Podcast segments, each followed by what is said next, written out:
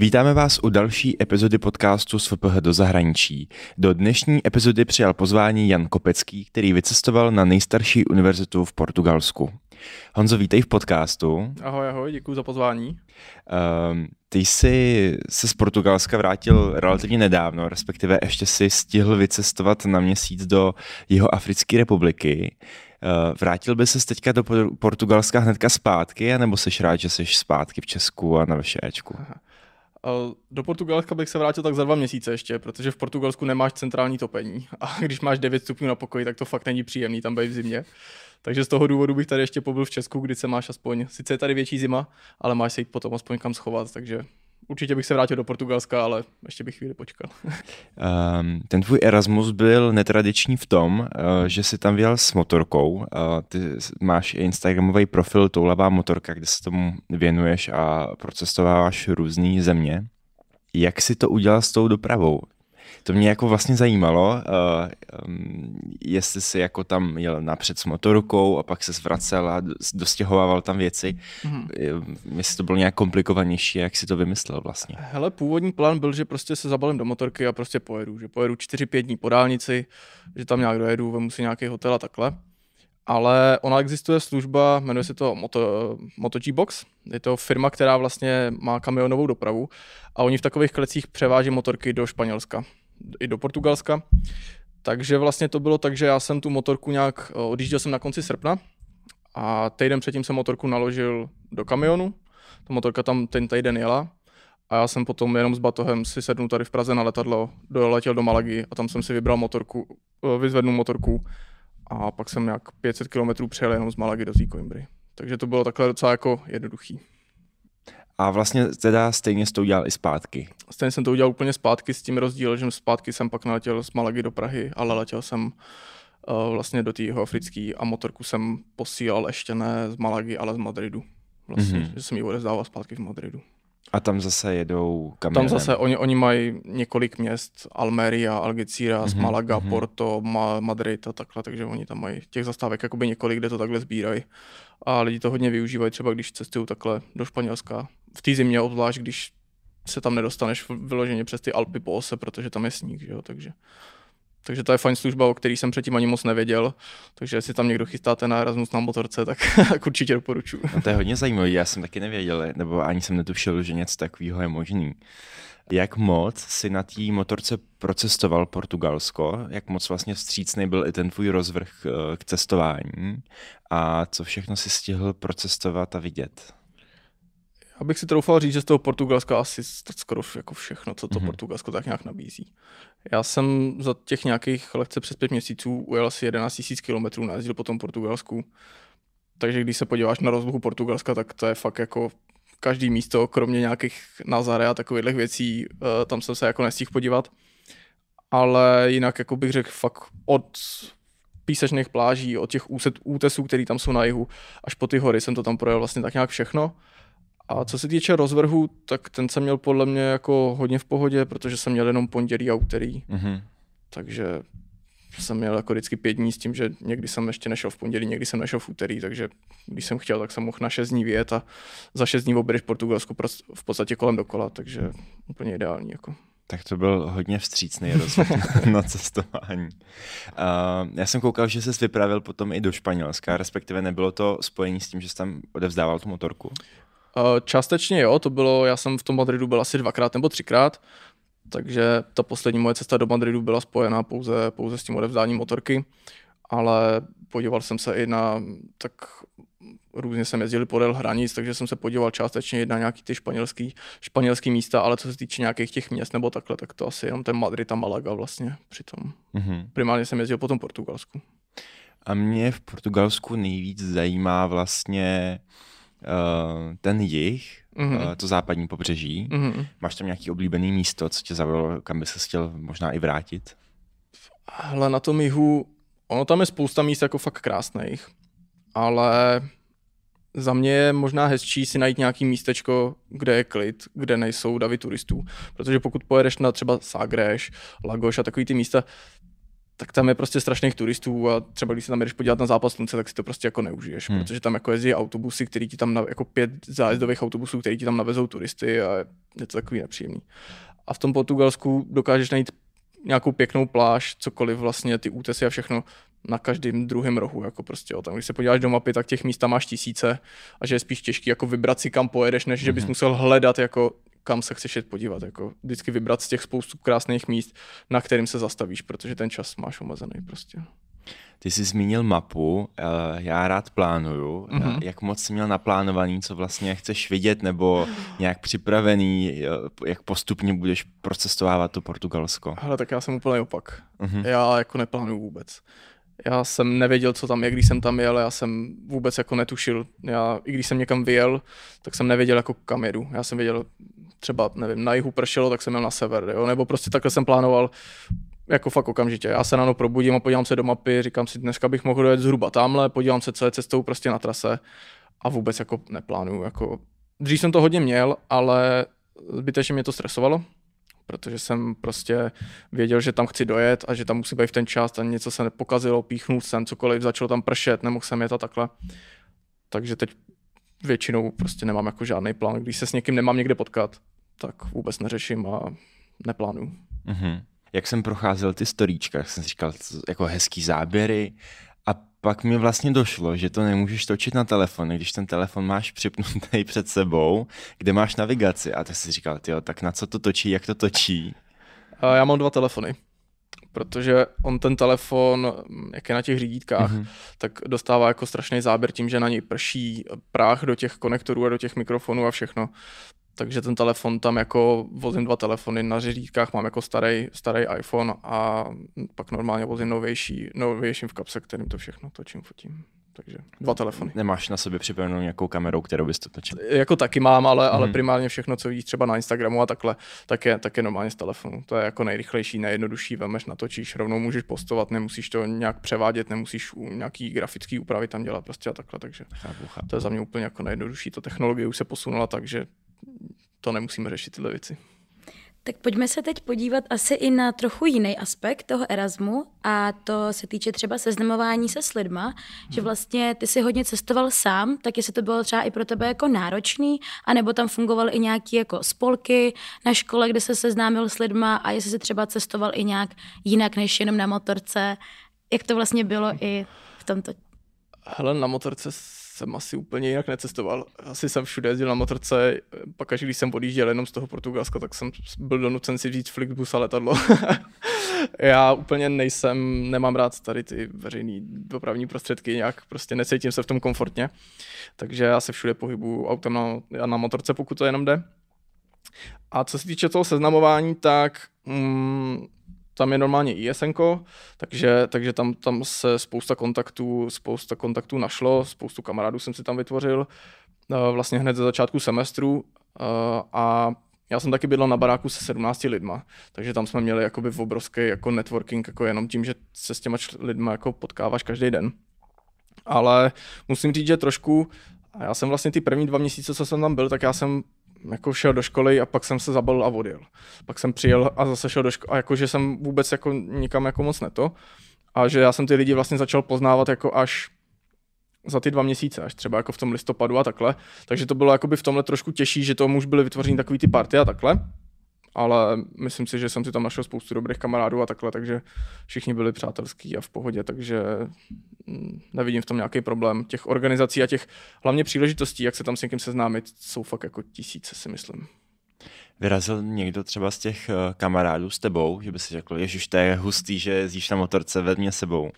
Jo, jo, jo, jeli jsme, jeli jsme několikrát, ať už uh, s jednou holkou z Bosny třeba, nebo s Češkou s Markétou jsme jeli do Španělska a takhle, takže byla to taková atrakce, já jsem pak už po pár měsících byl jako ten kluk s motorkou, že jo, protože to jako není úplně obvyklý prostě, takže to bylo, to bylo takový štipný a já jsem, jak se pohybuju v té komunitě, já mám spoustu kamarádů motorkářů a takhle, tak mě to přijde jako, jako normální. Mně to nepřijde jako úplně něco jako neobvyklého, takhle někam vyjet s motorkou a takhle cestovat. Ale trošku jsem se najednou uvědomil, že to jako všichni tak jako se nad tím pozastavovali spíš, takže to jsem si tak, tak uvědomil, že, že to asi není tak úplně běžný, jak jsem si předtím myslel. Když už si trošku zmínil o tom ubytování, že vás tam bydlelo 17, tak eh, popíšeš nám nějak třeba, jak se zhledal to ubytování, přes co, kolik tě to třeba i vyšlo? Mm-hmm. Hele, ubytování musím říct, že jsem našel úplnou náhodou. Já jsem si hledal nějaký, jako, jak jsou ty Uniplaces a takovýhle různý facebookové skupiny a takovýhle, takovýhle věci, ale to ubytování, na kterém jsem byl, tak jsem našel úplnou náhodou vlastně doporučil mého kamarádka od mm, který ho zase doporučil kamarád eh, z vyššího ročníku, který tam byl půl roku předtím. Eh, ta se s ním spojila podle mě přes ty zprávy, jak jsou v Incisu, takový ty z těch eh, výjezdů, tak se s ním spojila, on to pak doporučil, poslal fotky a tohle. Takže to jsem našel úplnou náhodou a vyšlo mě to vlastně na nějakých 290 euro včetně energií což si myslím, že je docela v pohodě. Barák takový rodinný barák. Já jsem z malého města, 10 tisíc obyvatel, jsem zvyklý žít na baráku v uvozovkách vesnice, takže mě to jako vyhovovalo. Já jsem tam měl zahradu, já jsem tam měl, měli jsme tam dva psy, měli jsme tam tři kočky, já jsem tam měl garáž, kde jsem mohl parkovat motorku, kde jsem si mohl dělat servis na motorce, prostě, takže takový jako rodinná atmosféra tam byla. Bylo nás tam 17 od Turkyně, eh, Brazilky, prostě všichni takhle z celého světa.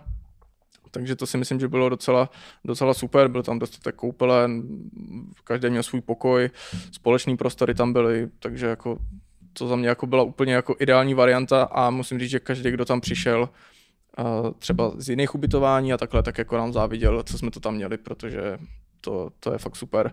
K tomu ubytování se jako nedostanete on ho nikde nenajdete, musí vám ho někdo doporučit a musí vás tam někdo, prostě to funguje přes WhatsApp, že si napíšete. To nikde není žádný inzerát na to. No. Takže to jsem měl fakt jako štěstí, protože já jsem v tom takový flegmatik, takže jsem to jako neřešil a dostalo se to jako jako úplnou náhodou. Jako. To nejlepší. Jo, jo. jako my ve Francii, co jsme hledali, tak to vždycky bylo tak, nevím, dva, tři měsíce dopředu hledat a i tak to bylo jako extrémně drahý. Já jsem právě měl kamaráda z Lisabonu, který byl vlastně v letním semestru, já jsem byl v zimním a on říkal, jako, že v Lisabonu asi čtyři měsíce dopředu a hledal za 600 euro a že už to bylo všechno vybrané. A já jsem se úplně říkal, Ježíš Maria, za dva měsíce jedu, nemám ubytování a takhle, že jo, prostě, takže to, ale přece jenom takový menší město, není tam takový tlak, ty ceny tam jsou nižší, takže v tomhle tom to bylo super. Ale to můžu souhlasit, že vlastně já jsem na prvním Erasmu byla v Marseille a tam to právě bylo stejně jako náročný na uh, sehnání toho ubytování i finančně a potom teď jsem byla po druhý jako v San Etienne v malém městě ve uh-huh. Francii a zase to bylo trošku jako o něčem jiném. Uh-huh. Takže ono i ta velikost města hraje roli samozřejmě. A ještě se tě zeptám, uh, měl jsi vlastně vysněný jako to místo a tu školu, nebo to bylo úplně jako taky náhodou se ti to našlo? Já jsem, když jsem si vybíral tu školu a to místo, tak jsem šel jako, jsem si udělal seznam věcí, prostě priority, takže říkám, pojedu určitě s motorkou. Takže jsem uh, okamžitě škrtnul věci typu Norsko, Švédsko a tyhle ty věci, prostě tam by se nedalo přes zimu jezdit. A pak jsem tak nějak věděl, že na to mám nějaký rozpočet, věděl jsem, že chci nějak cestovat, tak jsem si zhruba říkal, co to. A to Portugalsko mi vyšlo v tomhle tom jako úplně nejlíp. Jako no. Měl jsem tam já jsem v podstatě jel takhle jako po pobřeží, jak si vybíráte ty, ten seznam těch škol. Jsem takhle jel Portugalsko, Španělsko, Francie, Itálie, Turecko, pak jsem tam končil nějakou Gruzí a Azerbajdžánem a těma věcma, ale prioritně jsem měl takhle, takhle to pobřeží jakoby zleva. Měl jsem tam i nějaký jako Tajsko a tyhle ty jako exotické destinace, ale tam se mi nějak jako nechtělo z toho důvodu, že bych jako zase je to o té motorce, takže bych tady musel prodat motorku, abych měl peníze si koupit nějakou motorku tam a takhle, takže jsem říkal, že, že to třeba až na tom dalším Erasmu třeba nebo něco takového. To si taky zajímavé vlastně vydat se do nějaký země, koupit s tam motorkou a pak ji tam nechat. Toho jsem se právě taky trochu bál, jako že jak by to bylo s tím kupováním té motorky chápu, a takhle chápu. a neměl hmm. jsem nějak jako nechtěl jsem mi to řešit, takže jsem věděl, že tady budu v pohodě, že nebudu muset nic řešit, že jenom přijedu a můžu jezdit. No. Pojďme se teďka pobavit o tom studiu. Uh, už si zmínil, že té školy nebylo tolik, ale pojďme možná porovnat ten jejich portugalský přístup k, k tomu studiu ve srovnání třeba s, s naším. No tak uh, asi takový hlavní rozdíl, který jsem tam viděl, je v nějaký takový ty komunikaci. Že to tam takový, nevím, jestli to je tím, že to je v té angličtině, že to je takový víc jako přátelštější, že to je takový víc jako osobnější ten přístup a takový víc jako individuální, že ať už třeba oslovování jménama, nebo prostě, že když je nějaký, že jako se snaží řešit ty problémy, jako snaží se jako furt nějakou zpětnou vazbu konstantní, takže v tom jsem asi viděl jako největší rozdíl, jako v tomhle přístupu k těm studentům, jako k takovým řeknu víc jako parťákům, než k nějakým jako studentům, který tam jenom přijdou a třeba mají jako hodinu a půl poslouchat a sedět tam a být ticho. Jako. Mně se uh, i líbilo, nebo mě pobavilo, jak se sdílel stories, uh, jak je ta škola těžká, jak máte spoustu jako věcí na čtení a přitom chodíš v plavkách tam po pláži. Um, jak moc náročný ti to přišlo, třeba náročnost těch předmětů ve srovnání s těma našima tady? No, těžko soudit, oni si myslím, že ty předměty pro ty Erasmáky jsou trošku takový lehčí, než jsou pro ty místní studenty. Ale jako mě to přišlo takový lehčí, jako úroveň bych řekl jako trošku lehčí, ale srovnatelná, spíš jenom tam není takový tlak na ty studenty jako tady na vaše, třeba jako ať už na ty testy, že prostě tam, když ten test se vám nepovede, tak můžete jít na druhý pokus a může a bere se vám ten lepší výsledek, takže prostě víte, že máte ten, jo, že nejste pod takovým mhm. tím tlakem jako. Takže, takže to bylo v tomhle super, že si ten člověk může mnohem víc plánovat nějaké i věci, nebo že může někam odjet a může jít na ten další pokus, že ne, není tolik jako limitovaný tou školou a takhle. A tohle to storíčko zrovna to bylo, to, to vím, který myslíš, to bylo, já jsem tam vlastně ten semestr měl začínat 11. září, mm-hmm. takže už tam jako všichni byli v té Coimbře a takhle, ale týden a ono se nic nedělo, my jsme neměli žádný ten další týden se nic nedělo a ta škola začala vlastně o tři týdny díl jako a to, takže takový portugalský přístup v tomhle tom, no. Jakože jste nevěděli, že to má začít později, nebo oni oznámili, že to má začít 11. ale pak se nic nedělo? Oznámili nám, že to má začít 11. 15. jsme měli nějaký jako když jsme už tam všichni byli toho 11. tak nám přišel e-mail, že 15. bude nějaká uvítací nějaká to. To se nakonec posunulo asi na 20. Takže 20. byla nějaká, přijel tam, já nevím, eh, nějaký jako starosta, nějaký velvyslanec, různě a tak jako velká akce v takové mm-hmm. obrovské hale. Pak se zase týden nic nedělo, pak, pak, protože ta fakulta se ještě předělávala, předělávali předměty a takhle, takže to bylo takový složitější, takže ta škola začala asi po tři týdny díl, takže to bylo takový vtipný, jako a, tam už jsem zjistil, že to nebude asi tak striktní úplně a tak jako nalajnovaný, jak jsme zvyklí tady a že trošku musí být člověk takový flegmatičtější v tomhle. Mm-hmm. Jaký předmět bys vypíchnul, co tě vlastně nejvíc zaujalo? Mm, já jsem tam měl předmět, který mě asi nejvíc zaujal, eh, vlastně kryptoměny, decentralizované finance, blockchain a takhle. A tam to měl takový jeden profesor, který bylo vidět, že fakt jako tím žije. Byl, byl jako z toho takový úplně nadšení z něj jako, a i když to byla tříhodinová přednáška prostě od asi sedmi do večera, od, do, do osmi do večera, tak to jako fakt bylo dobrý a i ta zkouška potom a tohle to bylo to zajímavý a je to nějaký obor, který mě tak nějak jako okrajově se o ně zajímám. Takže tohle mě fakt jako docela bavilo a to bych asi z toho vypíchnul. Takový předmět byl to vlastně první semestr, tam byl, co jsem tam byl, první semestr, takže se to zavádělo, bylo nás tam asi 10 v té na tý, v té třídě vždycky. Takže to bylo i takový jako, spíš taková jako debata, než nějaká přednáška, cvičení a takhle. Takže to bylo super, to bych asi vypíchnul. Mm-hmm. A k těm předmětům bych se ještě možná zeptal, um, jak jsi si je vybíral dopředu, uh, i co se týká registrace mm. vlastně, jak moc dopředu se to řeší? No, tam já nevím, jak to je standardně, protože ona ta naše fakulta ekonomická, tak ona měnila veškeré ty předměty, ty kódy, mm-hmm. všechny předměty a takhle. Takže vlastně nám bylo doporučeno nebo řečeno, ať si do toho, do toho learning agreementu, ať si naházíme prostě jakýkoliv předměty jenom v počtu těch kreditů, který bychom chtěli studovat. Takže já jsem si tam naházel prostě úplně náhodný předměty za 30 kreditů a vlastně potom až ten po dvou týdnech, co jsem tam byl, tak oni pak až vypsali ty předměty, které jako budou pro ten semestr aktuální, takže pak jsem to až jakoby měnil a pak až jsem si to vybíral. Fungovalo to tam tak, že vy si ty, papí, vy si ty předměty napíšete na papír jdete a jdete odezdat jako do kanceláře. Ale to si myslím, že bylo jenom kvůli tomu, že se to měnilo, že teď už tam budou mít něco, jako máme v Incisu, že si to prostě vybereme a normálně, normálně se zapíšete. Ale třeba bylo zajímavé v tom, že kapacita na předmět byla 30 studentů, a přihlásilo se tam 100 studentů, tak oni jako prostě těch zbylých 70 studentů nevyhodí pryč, ale přidají na to dva učitele mm-hmm. a mhm. otevřou ten předmět pro všechny. To mi přišlo super, jako v tomhle takový zase prostě ten individuálnější přístup, jakoby, no. Že to nebylo, jako, že by to nafoukli, třeba udělali z toho přednášku prostě lidí, ale pořád si drželi ty malé no, skupiny. A hlavně, že když na ten předmět fakt chceš, tak se na ně jako dostane, jako mm-hmm. z většiny případů jako dostaneš. Jasně. Ale byl tam i předmět, kde to nafoukli, čtyři, ze 40 lidí udělali 70 a pak prostě ta profesorka jako vůbec nestíhala a v posl- den před uh, úplně tím finálním deadlinem nám teprve zadala ty známky do toho a takhle, takže i tohle se tam stalo. A i co se týče třeba té tý struktury předmětu, tak uh, jaký bylo uh, třeba hodnocení, anebo měli jste i jako nemixované skupiny, že tam byly i Erasmus studenty IT jako oficiálně jako ty portugalští studenti, kteří studují normálně, nebo to tam jako nebylo tak moc propojené? Bylo to tam propojené, řekl bych, že to bylo vždycky tak třeba 60 na 40, 60, 60 student, 60% těch místních a 40 těch erasmáků třeba. A ta struktura předmětů tam to hodně záleží, některý, některý, některý ten předmět má jenom zkoušku za 100%, některý předmět má třeba dva průběžní testy a zkoušku třeba jako za 20% jenom a takhle takže tam je to fakt každý předmět jako úplně, úplně něco jiného. Nevím, kdo to tam stanovuje, ale myslím si, že ten profesor si to nějak individuálně tam nastavuje, jak to, jak to chce mít tu, ten předmět hodnocený. Některý předměty ani nemají zkoušku, třeba jeden předmět byl jenom 50% byla prezentace a 50% seminárka. Takže je to, je to strašně individuální a nedá se to nějak jako spoušalizovat. No. A je to zkouškový celkově jako hodnotíš um, jednodušší než u nás tady v Praze na VŠE? Zkouškový, já jsem byl překvapený, že tam nebylo žádná ústní zkouška, byl jenom písemný, což jsem nečekal, jsem na první zkoušku si ani nepřines propisku, ale asi bych řekl, že to bylo trošku jako lehčí.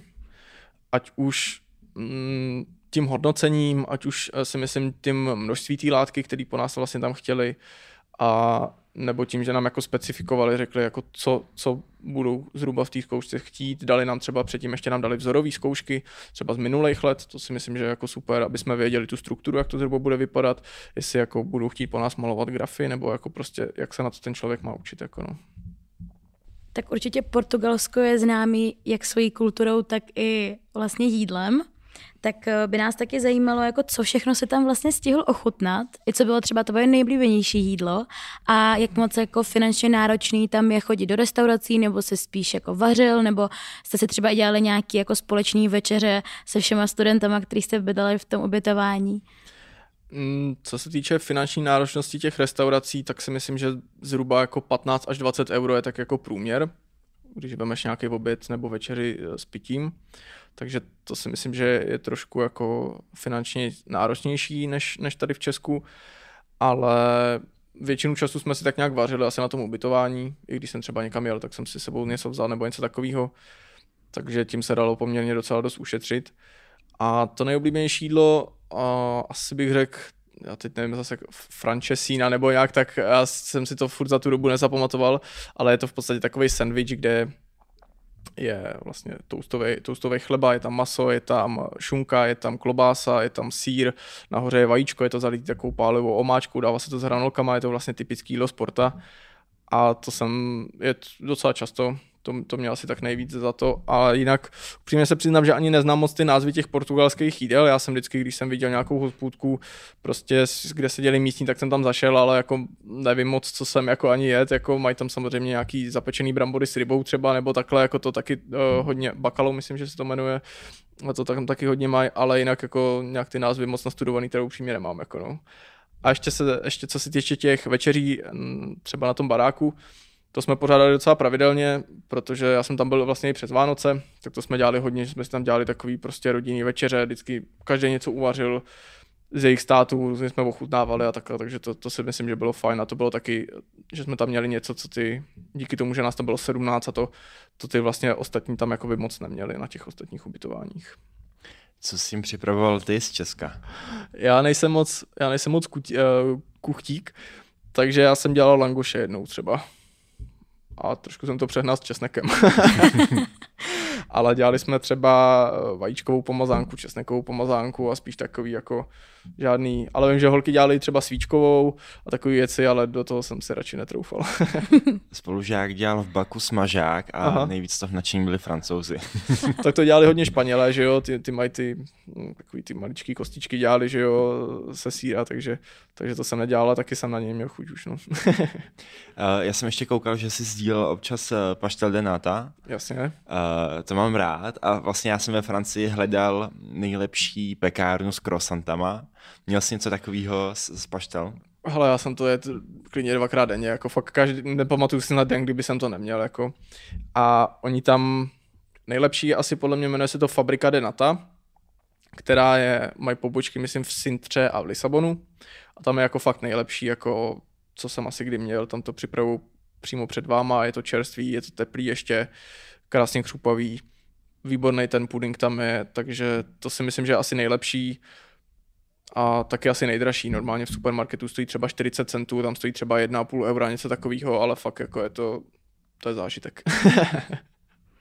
A co se týče i třeba nějakého jako studentského nočního života, eh, bylo to tam hodně jako populární, protože Portugalci jsou, si myslím, známí tím, že rádi si užívají života, tak jak to hmm. vnímáš tam? Hele, v Coimbře je party každý den, prostě tam je ten klub otevřený každý den a každý den je plný prostě a těch klubů je tam několik, těch barů je tam několik a každý den tam prostě je jako plno. Jediný den, kdy to nebylo je pondělí, ale jinak, jinak prostě každý den. Takže jako chodilo se často úterý, pátky, prostě po každý, jako to se chodilo často, takže určitě ten studentský život tam je jako fakt, obzla, jako nevím jak v ostatních městech, ale ta Coimbra je fakt jako hodně studentský město a to noční vyžití tam fakt jako je. A je to třeba jako drahý, jakože ten alkohol je v porovnání i třeba jako s Čechama? Mm, záleží, kam člověk jde. Jako, eh, tam je třeba studentský bar WhatsApp Dog, kde je třeba panák 1,5 eura, pivo za 2,5 eura, takže takový jako prostě úplně normální ceny, ale pak jako, když jde do nějakého jako dobrýho klubu, tak tam ty ceny jsou samozřejmě vyšší, ale dokáz- myslím si, že ty ceny jako srovnatelný, spíš jako nižší v těch barech, když porovnám třeba tady s Prahou, nepočítám nějakou vesnickou zábavu někde jako na to. Když už jsme u těch financí, tak uh, máš představu o tom, nakolik tě třeba ten Erasmus vyšel, i jako co se týče motorky, protože třeba ten benzín, tak mi přijde, že asi bude hodně drahý, tak jestli si to nějak jako počítal?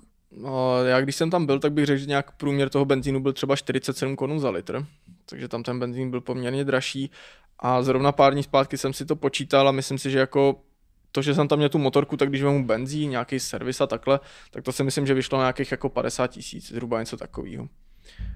Takže si myslím, že jako dohromady se vším všudy, nemám to spočítaný přesně, ale myslím si, že kolem nějakých 150 tisíc jako si myslím, že se tak nějak pohybuju. S tím, že vlastně skoro 3000 euro pokrylo stipendium, takže to si myslím, jako, že je solidní za nějak vlastně přes pět měsíců jako života někde v zahraničí, takhle kort ještě, když jsem vlastně většinu času cestoval. Jakoby. Já se možná zeptám ještě na tu portugalštinu. Uh, jak jsi říkal, že jsi chodil do těch hospodek za, za místníma, tak uh, jestli jsi učil portugalsky a mluvil s nima portugalsky? Ale vůbec. Já na, na jazyky jsem úplně marnej. Jako kdo mě zná, tak ví, že to je jako tragédie. Ta angličtina jako už tak nějak jde, ale ostatní jazyky a to, takže já jsem si vystačil jako se slovama dobrý den, děkuji, můžu platit kartou a takovýma věcma.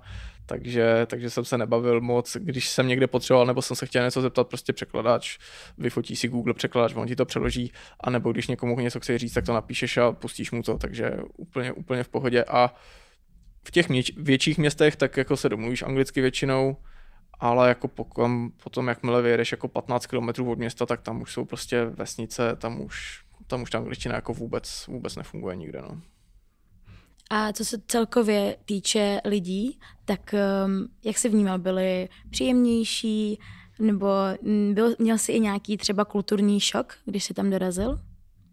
Kulturní šok asi ne. Jako pořád, pořád to je Evropa, je to, ty lidi jsou takový jako příjemnější, mě přijde trošku, jsou takový jako řeknu zpomalenější a to už jsem poznal hned na té silnici, že prostě tam člověk jede, je tam jako omezená rychlost na 90, tam jede děda s kloboukem, tam jede 40, ale v ostatním to je úplně jedno, oni za ním jedou 40, nikdo ho ne, nebezpečně nepředjíždí, nikdo na něj netroubí a takže ta povaha těch lidí hmm. tam je taková prostě pohodová, takové jako uh, kamarád Ondra to nazval, že tam je takový jako pozitivní vzduch jako v tomhle tom. Takže kulturní šok jsem asi úplně nezažil. Jako no.